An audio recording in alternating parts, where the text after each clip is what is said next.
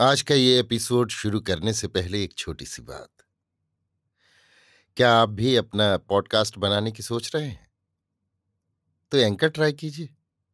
ये पॉडकास्ट बनाने का सबसे आसान तरीका है। नंबर एक, ये फ्री है। नंबर दो, इसमें कई सारे ऐसे टूल्स हैं जो आपको अपने फ़ोन और कंप्यूटर पर रिकॉर्ड और एडिट करने की फैसिलिटी देते हैं। नंबर तीन आप अपने पॉडकास्ट को डिस्ट्रीब्यूट भी कर सकते हैं, जिससे इसे स्पॉटिफाई और दूसरे प्लेटफॉर्म पर सुना जा सके। तो डाउनलोड कीजिए फ्री एंकर ऐप या विज़िट कीजिए एंकर डॉट एफ़ पर अपना पॉडकास्ट स्टार्ट करने के लिए। ये तो थी एक छोटी सी जानकारी, और अब शुरू करते हैं एपिसोड का सिलसिला। तो आज के एपिसोड में। लीजिए सुनिए। रविन्द्रनाथ टैगोर की लिखी कहानी, जासूस, मेरी, यानी समीर गोस्वामी की आवाज़ में। मैं पुलिस का जासूस हूँ। मेरे जीवन के सिर्फ़ दो ही लक्ष्य थे, एक मेरी स्त्री और दूसरा रोज़गार। पहले मेरा सारा कुनबा एक साथ रहता था और मैं भी उसी में था। बाद में वहाँ मेरी स्त्री का अनादर सा होने लगा तो मैं भाई साहब से लड़कर अलग हो गया। भाई साहब भी रोज़गार करके हम लोगों का भरण पोषण किया करते थे। इसलिए इस तरह सहसा सस्त्रीक उनका आश्रय छोड़कर चला आना मेरे लिए दुस्साहस का काम था। इसमें तो कोई शक ही नहीं। लेकिन कभी भी मेरे अंदर आत्मविश्वास की कमी नहीं थी। मैं निश्चित जानता था कि जैसे मैंने सुंदरी स्त्री को वश किया था, वैसे मैं विमुख भाग्यलक्ष्मी को भी वश में ला सकता हूँ। बंदा महिमचंद्र इस संसार में किसी से भी पीछे नहीं पड़ा रहेगा। पुलिस विभाग में मामूली तौर से घुसा और अंत में जासूस का पद हासिल करने में ज़्यादा देर नहीं लगी।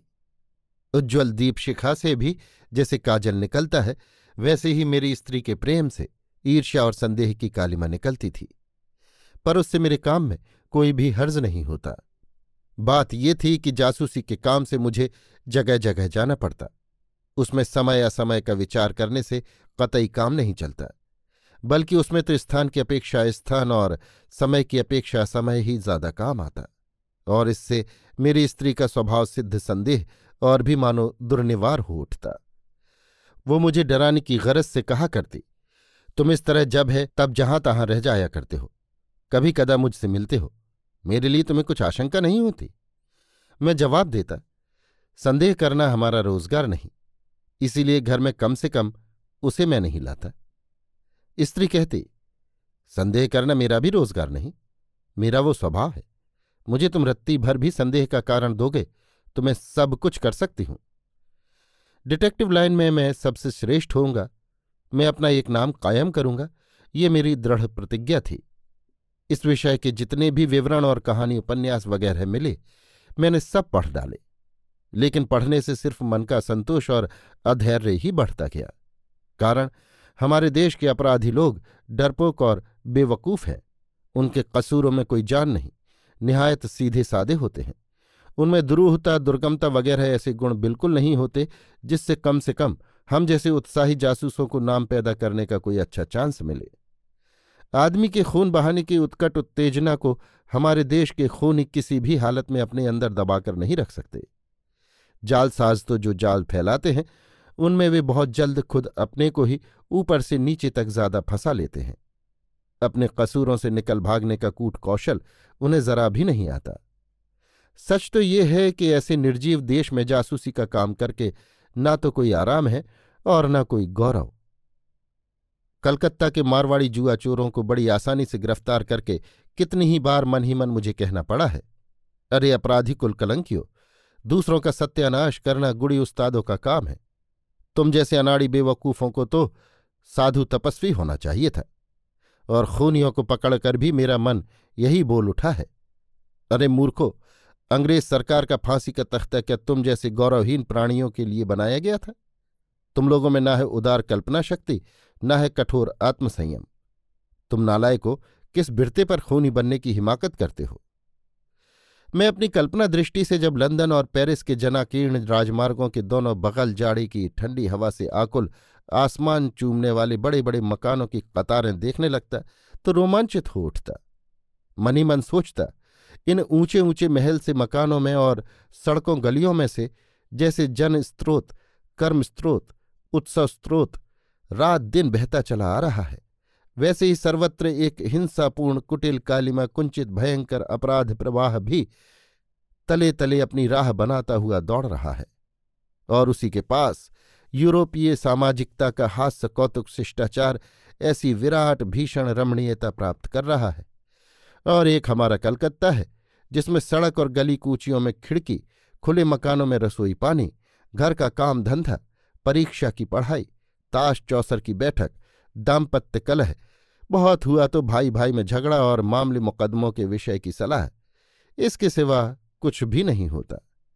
किसी एक मकान की तरफ़ देखकर कभी भी ऐसी बात मन में नहीं उठती कि अभी इस घर के किसी एक कोने में ज़रूर कोई शैतान छुपा हुआ अपने मन के काले काले अंडों को से रहा है। अक्सर मैं सड़कों और गली कूचियों में जाकर राहगीरों का चेहरा और उनके चलने फिरने का ढंग गौर से देखा करता। किसी के हाव भाव में जरा भी संदेह होता तो मैं अक्सर उसका पीछा करता। उसके नाम धाम का पता लगाता और अंत में बड़ी निराशा के साथ आविष्कार करता कि वे निष्कलंक भले आदमी की सिवा और कुछ नहीं। और तो क्या, उनके आत्मीय स्वजन और बंधु बांधव तक उनके खिलाफ किसी तरह का झूठा दोष नहीं लगाते और न बदनामी ही करते। राहगीरों में जो सबसे ज़्यादा शैतान सा मालूम हुआ है, यहाँ तक कि देखते ही निश्चित रूप से ऐसा विश्वास हुआ है कि ये शख्स अभी तुरंत कोई न कोई भयंकर अपराध करके सीआईडी विभाग की आँखों में धूल झोंकने के लिए बड़ी चतुराई के साथ भेष बदलकर भागा जा रहा है, उसका पीछा करके पूरा पता लगाने पर अंत में मालूम हुआ कि वो बेचारा किसी एक छात्रवृत्ति वाले स्कूल का द्वितीय पंडित है। लड़कों को पढ़ाकर घर जा रहा था और फिर सोचने लगा, यही सब लोग अगर दूसरे किसी देश में पैदा होते तो प्रसिद्ध चोर डाकू हो सकते थे। एकमात्र हमारा ही देश ऐसा अभागा है कि यथोचित जीवन शक्ति और यथेष्ट पौरुष के अभाव में बेचारे ज़िंदगी भर सिर्फ़ पंडिताई करके बुढ़ापे में पेंशन पाते और मर जाते हैं। बड़ी भारी कोशिश और काफ़ी खोज करने के बाद उक्त सेकंड पंडित की निरीहता पर मेरी इतनी गहरी अश्रद्धा हुई थी कि थाली लोटा चुराने वाले किसी छोटे से छोटे चोर पर भी उतनी न हुई होगी। एक दिन की बात है, रात के करीब आठ साढ़े आठ बजे होंगे।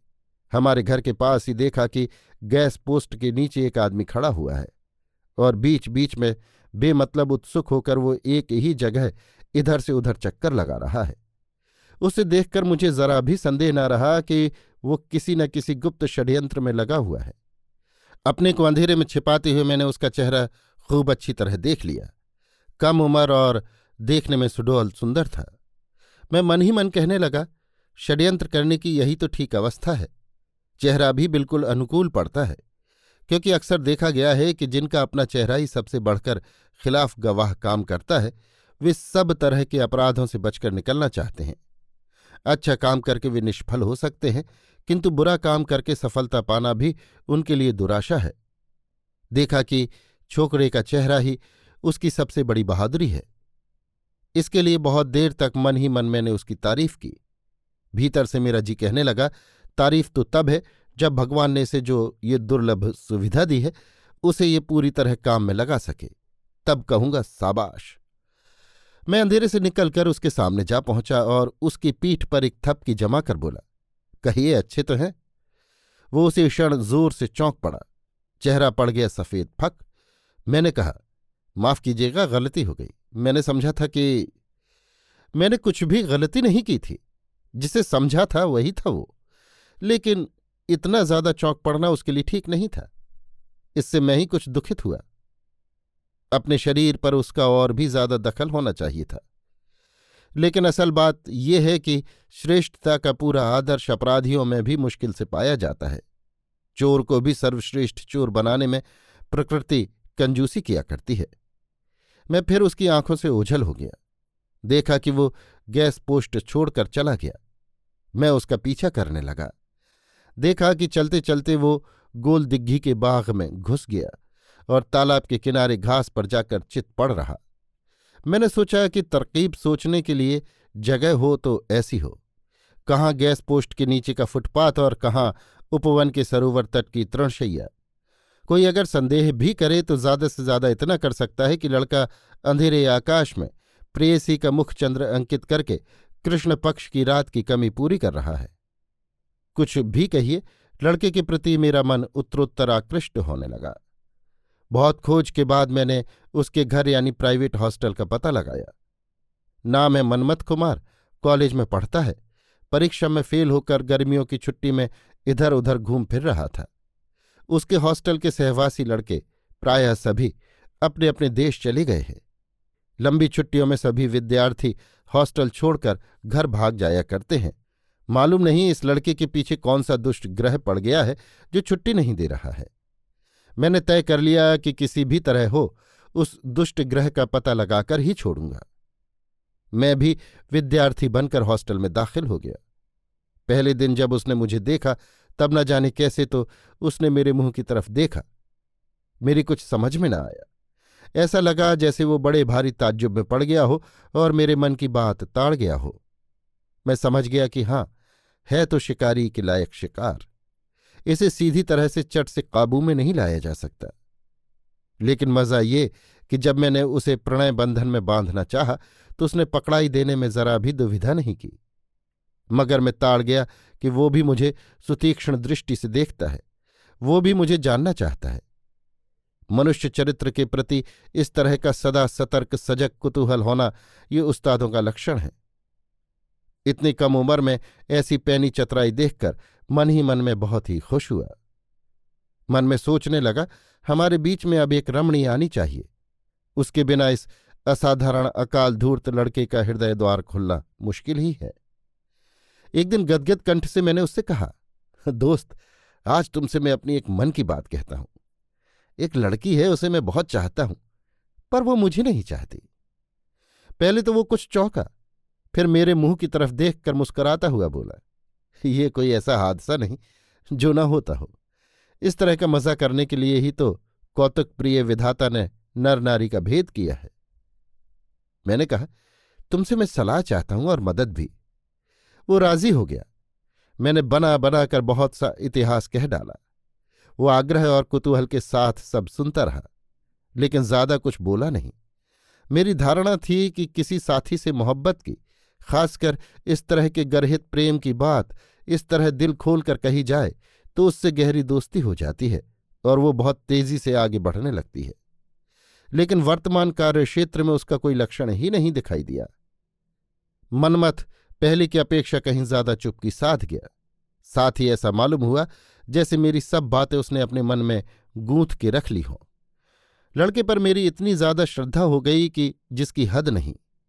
इधर मनमथ रोज़मर्रा दरवाज़ा बंद करके क्या क्या गुप्त कार्रवाई करता रहता है और उसका षड्यंत्र किस तरह कहाँ तक आगे बढ़ रहा है, मैं इसका कुछ पता न लगा सका। और इसमें कोई भी संदेह नहीं कि ज़रूर वो आगे बढ़ रहा है। उसका चेहरा देखते ही ये बात साफ़ समझ में आ जाती कि वो किसी गहरे मामले में लगा हुआ है और वो मामला अब बिल्कुल पक चुका है। मैंने डुप्लीकेट चाबी बनाकर उसका डेस्क खोलकर देखा है। उसमें एक अत्यंत दुर्बोध कविताओं की कॉपी, कॉलेज के लेक्चरों के नोट्स और घर वालों की मामूली चिट्ठियों के सिवा और कुछ भी नहीं मिला। घर की चिट्ठियों में सिर्फ़ इतना ही पता चला कि घर वाले उसे देश आने के लिए हर चिट्ठी में बार बार अनुरोध कर रहे हैं, फिर भी वो जा नहीं रहा है। आखिर क्यों? इसका ज़रूर कोई ज़बरदस्त कारण होगा। अगर वो न्याय संगत होता तो ज़रूर किसी न किसी दिन आपस की बातचीत में उसका पर्दाफाश होता। लेकिन बात बिल्कुल उल्टी थी, और इसीलिए उस छोकरे की गतिविधि और इतिहास मेरे लिए इतना ज़्यादा औत्सुकजनक हो उठा कि जिसका ठीक नहीं। जिस असामाजिक मनुष्य संप्रदाय ने सुरंग में छिपकर इस महान मनुष्य समाज को हमेशा नीचे की तरफ़ से हिला रखा है, ये बालक उसी विश्वव्यापी अति प्राचीन महान जाति का एक अंग है। ये कोई मामूली स्कूल का छात्र नहीं। ये संसार की छाती पर विहार करने वाली सत्यानाशनी का प्रलय का सहचर है। आधुनिक काल का चश्मा पहनकर निरीय छात्र के भेष में कॉलेज में पढ़ रहा है। अगर ये नर मुंडधारी कपालिक के भेष में रहता तो उसकी भैरवता मेरे लिए और भी भयंकर नहीं होती। सचमुच मेरी उस पर काफ़ी श्रद्धा हो गई। अंत में सा शरीरा रमणी की अवतारणा करनी पड़ी। पुलिस की वेतन भोगी हरिमती मेरी सहायक हुई। मनमथ को मैंने कह दिया कि मैं इसी हरिमती का अभागा प्रेमी हूँ और हरिमती को लक्ष्य करके कुछ दिनों तक मैं उसके साथ गोल दिग्घी जा जाकर तालाब के किनारे घास पर बैठकर गदगद कंठ से, चाँद तू है, चांदनी है, कविता बार बार पढ़ता रहा और हरिमती भी कुछ भीतर से और कुछ हाव भाव से जताती रही कि उसने अपना हृदय मनमथ को दे दिया है। लेकिन आशानुरूप कुछ भी फल नहीं हुआ। मनमथ दूर से ही निर्लिप्त होकर कौतुक के साथ सब कुछ देखता रहा। इसी बीच में एक दिन दोपहर के वक्त देखा कि उसके कमरे के कोने में एक फटी हुई चिट्ठी पड़ी है। मैंने सब टुकड़ों को उठाकर उन्हें यथास्थान जोड़कर पढ़ने की कोशिश की, पर सिर्फ़ इतना ही अधूरा वाक्य पढ़ने में आ सका। आज शाम के बाद सात बजे छिपकर मैं तुम्हारे यहाँ। बाकी का हिस्सा ढूँढने के लिए बहुत कोशिश की, पर मिला नहीं। फिर भी मेरा अंतकरण पुलकित हो उठा। ज़मीन में से किसी विलुप्त वंश के प्राचीन प्राणी का एक हाड़ मिल जाने पर जीव तत्व के इतिहासकार की कल्पना जैसे आनंद के मारे सजग हो उठती है।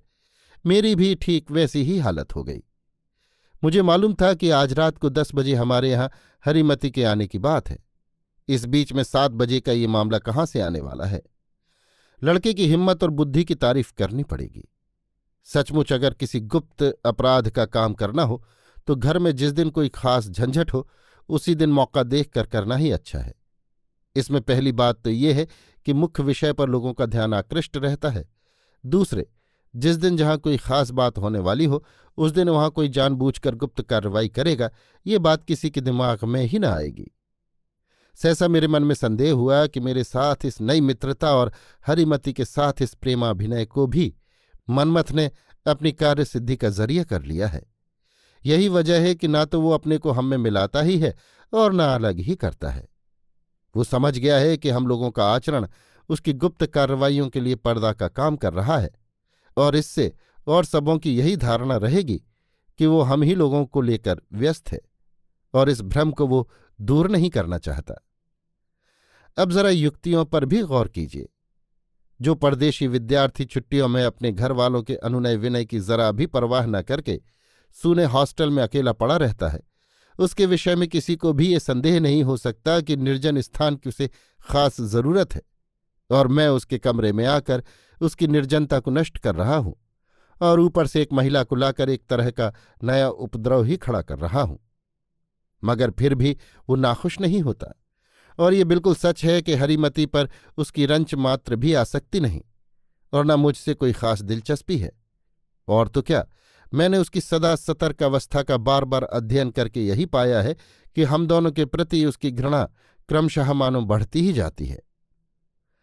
इसका एकमात्र तात्पर्य यही है कि सजनता की सफ़ाई रखते हुए, निर्जनता की सहूलियत पाना हो तो उसका सबसे अच्छा तरीका है मुझ जैसे नवपरिचित आदमी को पास रखना और किसी भी विषय में एकाग्र मन से लिप्त होने के लिए महिला से बढ़कर आसान बहाना और कुछ हो ही नहीं सकता। इसके पहले मनमथ का आचरण जैसा निरर्थक और संदेहजनक था। हमारे आगमन के बाद फिर वैसा नहीं रहा। लेकिन इतनी दूर की बात चुटकियों में सोचकर तय कर लेना आसान काम नहीं। उसकी इस विलक्षण उपस्थित बुद्धि को देखकर मैं मुग्ध हो गया। सोचने लगा हमारे देश में ऐसे ऐसे दूरदर्शी प्रत्युत्पन्न मती बालक भी पैदा होते हैं। मारे उत्साह के मेरा हृदय भर आया। मनमथ अगर कुछ ख्याल न करता तो शायद मैं उसे दोनों हाथों से खींचकर अपनी छाती से लगा लेता। उस दिन मनमथ के साथ भेंट होते ही मैंने उससे कहा, आज शाम को सात बजे मैंने तुम्हें होटल में खिलाने पिलाने का निश्चय किया है। सुनकर वो कुछ चौंक सा पड़ा। बाद में अपने को संभाल कर बोला, आज माफ़ करो भाई मेरी पाकस्थली की हालत आज बड़ी शोचनीय है। होटल का खाना खाने में मनमथ की अभिरुचि को कभी भी किसी कारण से विमुख होते नहीं देखा। फिर आज क्या बात है? मैं फ़ौरन ताड़ गया कि आज उसकी अंतरिंद्रिय ज़रूर किसी दुरूह दशा में उलझी हुई है। वैसे मैं शाम तक हॉस्टल में नहीं रहता, मगर उस दिन मैंने बातों का ऐसा तांता बाँध दिया कि उठने का मौका ही नहीं आने दिया। मनमथ भीतर ही भीतर अत्यंत चंचल होने लगा। मेरी हर बात पर उसने सन्मति देना शुरू कर दिया। किसी तर्क का कुछ भी जवाब नहीं दिया, और अंत में घड़ी की तरफ़ देखकर व्याकुल चित्त से खड़ा होकर बोला, हरिमती को आज लाने नहीं जाना है क्या? मैंने चौंक कर कहा, अरे हाँ मैं तो बिल्कुल भूल ही गया था। अब एक काम करो, तुम खाना वाना बनाकर तैयार रखो, मैं ठीक साढ़े दस बजे उसे यहाँ ले आऊँगा। और उठ के चल दिया। खुशी का एक नशा सा मेरे रग रग में दौड़ने लगा। शाम के सात बजे पर मनमथ की जितनी और जैसी उत्सुकता थी, मेरी उत्सुकता उससे किसी भी हालत में कम नहीं थी। मैं हॉस्टल के पास ही एक जगह छिप गया और प्रेसी समागमोत्कंठित प्रणयी की तरह क्षण क्षण में घड़ी देखने लगा। गोधूली का अंधकार जब क्रमशः घना हो आया और सड़कों की बत्तियाँ जलने लगीं, तब देखा कि एक बंद पालकी हॉस्टल के दरवाजे से भीतर घुस रही है। आखिर उस बंद पालकी के अंदर क्या है? आंसुओं में डूबा हुआ एक घूंघट शुदा पाप, एक मूर्तिमती ट्रेजडी कॉलेज के छात्र निवास में कुछ उड़िया बाहकों के कंधे पर सवार होकर हाई हुई बोलती हुई इतनी आसानी से घुसी जा रही है। कल्पना करते हुए मेरे रोंगटे खड़े हो गए और सारे शरीर में एक तरह का अपूर्व पुलक का संचार होने लगा। फिर मुझसे रहा नहीं गया। समय नष्ट न करके तुरंत मैं हॉस्टल में घुसा और धीरे धीरे सीढ़ी तय करके ऊपर पहुँच गया। इच्छा थी कि छिपकर सब देखता रहूँगा, पर दुर्भाग्यवश मेरी इच्छा पूरी नहीं हुई। कारण मनमत सीढ़ी के सामने वाले कमरे में ही इधर ही को मुँह किए बैठा था और दूसरी तरफ़ बैठी थी एक घूंघट वाली नारी। दोनों मृदु मंद स्वर में बातें कर रहे थे। जब देखा कि मनमथ ने मुझे देख लिया है तो जल्दी से कमरे में जाकर मुझे कहना ही पड़ा। टेबल पर घड़ी पड़ी छोड़ गया था, सो लेने आया हूँ। मनमथ ऐसा भौचक्का सा हो गया कि जिसका ठीक नहीं। मालूम हुआ, अभी गश खाकर ज़मीन पर गिर जाएगा। मैं कौतुक और खुशी में फूला न समाया। व्यग्रता के साथ बोला, क्यों, ऐसे क्यों हो गए? तबीयत कुछ खराब है क्या? उसे कुछ जवाब देते न बना। तब फिर मैंने कठपुतली सी स्थिर बैठी हुई इस घूंघट वाली नारी की तरफ़ मुखातिब होकर पूछा, आप मनमथ की कोई लगती हैं क्या? कुछ भी उत्तर नहीं मिला। लेकिन देखा कि वे मनमथ की कोई भी नहीं लगती। मेरी ही स्त्री लगती हैं। उसके बाद क्या हुआ, सो सभी जान सकते हैं। बस यही है मेरे जासूसी जीवन की पहली तारीफ़। कुछ देर बाद मैंने अपने जासूस साथी महेमचंद्र से कहा, मनमथ के साथ तुम्हारी स्त्री का संबंध समाज विरुद्ध नहीं भी हो सकता है? महिम ने कहा, बात तो ऐसी ही है। मेरी स्त्री के बकस में से मनमथ की ये चिट्ठी मैंने ढूंढ निकाली है। कहते हुए एक चिट्ठी उसने मेरे हाथ में दी, जो नीचे उद्यत की जाती है। सुचरितासु अभागे मनमथ की बात इतने दिनों बाद तुम शायद भूल गई होंगी। बचपन में जब मैं अपनी ननसाल काजीबाड़ी जाता था, तब अक्सर वहाँ तुम्हारे घर जाकर मैं तुमसे तरह तरह के खेल खेला करता था। हम दोनों का वो खेल, घर और खेल का संबंध आज टूट चुका है। तुम जानती हो या नहीं, मैं नहीं कह सकता। एक समय था जब धीरज का बाँध तोड़कर और हया शर्म की खोपड़ी फोड़कर मैंने तुमसे ब्याह करने का इरादा ज़ाहिर किया था और उसके लिए काफ़ी कोशिश भी की थी। लेकिन तुम्हारी हमारी उम्र एक सी होने से दोनों पक्ष के बुज़ुर्ग किसी भी हालत में इस संबंध के लिए राज़ी नहीं हुए। उसके बाद तुम्हारा ब्याह हो गया। चार पाँच साल तक तुम्हारी कुछ खबर ही न पा सका। आज पता चला कि तुम्हारे पति पुलिस में काम करते हैं और पाँच महीने हुए। यहीं कलकत्ता में उनका तबादला हुआ है और आज ही मैंने तुम्हारे घर का पता लगा लिया तुम्हारे साथ मिलने की दुराशा मैं नहीं रखता और ये अंतर्यामी ही जानते हैं कि तुम्हारे गारहस्थ सुख में एक ऊधम की तरह घुस पड़ने की साजिश भी मेरे मन में नहीं है। शाम के वक्त तुम्हारे घर के सामने वाले फुटपाथ पर एक गैस पोस्ट के नीचे सूर्योपासक की तरह मैं खड़ा रहता हूँ और तुम रोज नियमित रूप से ठीक साढ़े सात बजे अपने ऊपर के दक्षिण के कमरे में एक मिट्टी के तेल की बत्ती जलाकर खिड़की के सामने रखती हो। उस समय क्षण भर के लिए तुम्हारी दीपालोकित प्रतिमा मेरी आँखों में उद्भासित होकर समा जाती है। बस तुम्हारे विषय में मेरा सिर्फ़ यही एकमात्र अपराध है। इस बीच में घटनाचक्र से तुम्हारे पति के साथ मेरा परिचय हो गया और क्रमशः घनिष्ठता भी हो चुकी है। उनका चरित्र जैसा मैंने देखा, उससे समझना मुश्किल न रहा कि तुम्हारा जीवन सुखी नहीं है। तुम पर मेरा किसी तरह का सामाजिक अधिकार नहीं है। किंतु जिस विधाता ने तुम्हारे दुख को मेरे दुख में परिणत कर दिया है, खुद उन्हीं ने उस दुख को दूर करने का भार मेरे ऊपर छोड़ दिया है। इसलिए मेरी गुस्ताखी माफ़ करके शुक्रवार शाम को ठीक सात बजे गुप्त रूप से पालकी में बैठकर, एक बार बीस मिनट के लिए मेरे हॉस्टल में आ सको तो मैं तुम्हें तुम्हारे पति के संबंध में कुछ गुप्त बातें बताना चाहता हूँ। अगर विश्वास न हो या सहन न कर सको। तो इस विषय के सबूत भी मैं तुम्हें दिखा सकता हूँ और साथ ही कुछ सलाह भी मैं तुम्हें देना चाहता हूँ। मैं भगवान को हृदय में रखकर आशा करता हूँ कि उस सलाह के अनुसार चलने से एक ना एक दिन तुम ज़रूर सुखी हो सकोगी। मेरा उद्देश्य बिल्कुल ही निस्वार्थ हो ऐसा मैं नहीं कह सकता। क्षण भर के लिए मैं तुम्हें सामने देखूँगा तुम्हारी बात सुनूँगा और तुम्हारे चरणों के स्पर्श से अपनी इस कोठरी को हमेशा के लिए सुख स्वप्न से भर दूँगा। बस इतनी सी अभिलाषा मेरे हृदय में है। अगर तुम मुझ पर विश्वास न कर सको और इतने से सुख से भी मुझे वंचित करना चाहो तो वैसा लिख भेजना। मैं उसके उत्तर में सब बातें चिट्ठी में ही लिख भेजूँगा। और अगर चिट्ठी लिखने का विश्वास न हो तो मेरा ये पत्र ही तुम अपने पति को दिखा देना। उसके बाद मुझे जो कुछ कहना है सो उन्हीं से कह दूँगा। नित्य शुभाकांक्षी, मनमथ कुमार मजूमदार।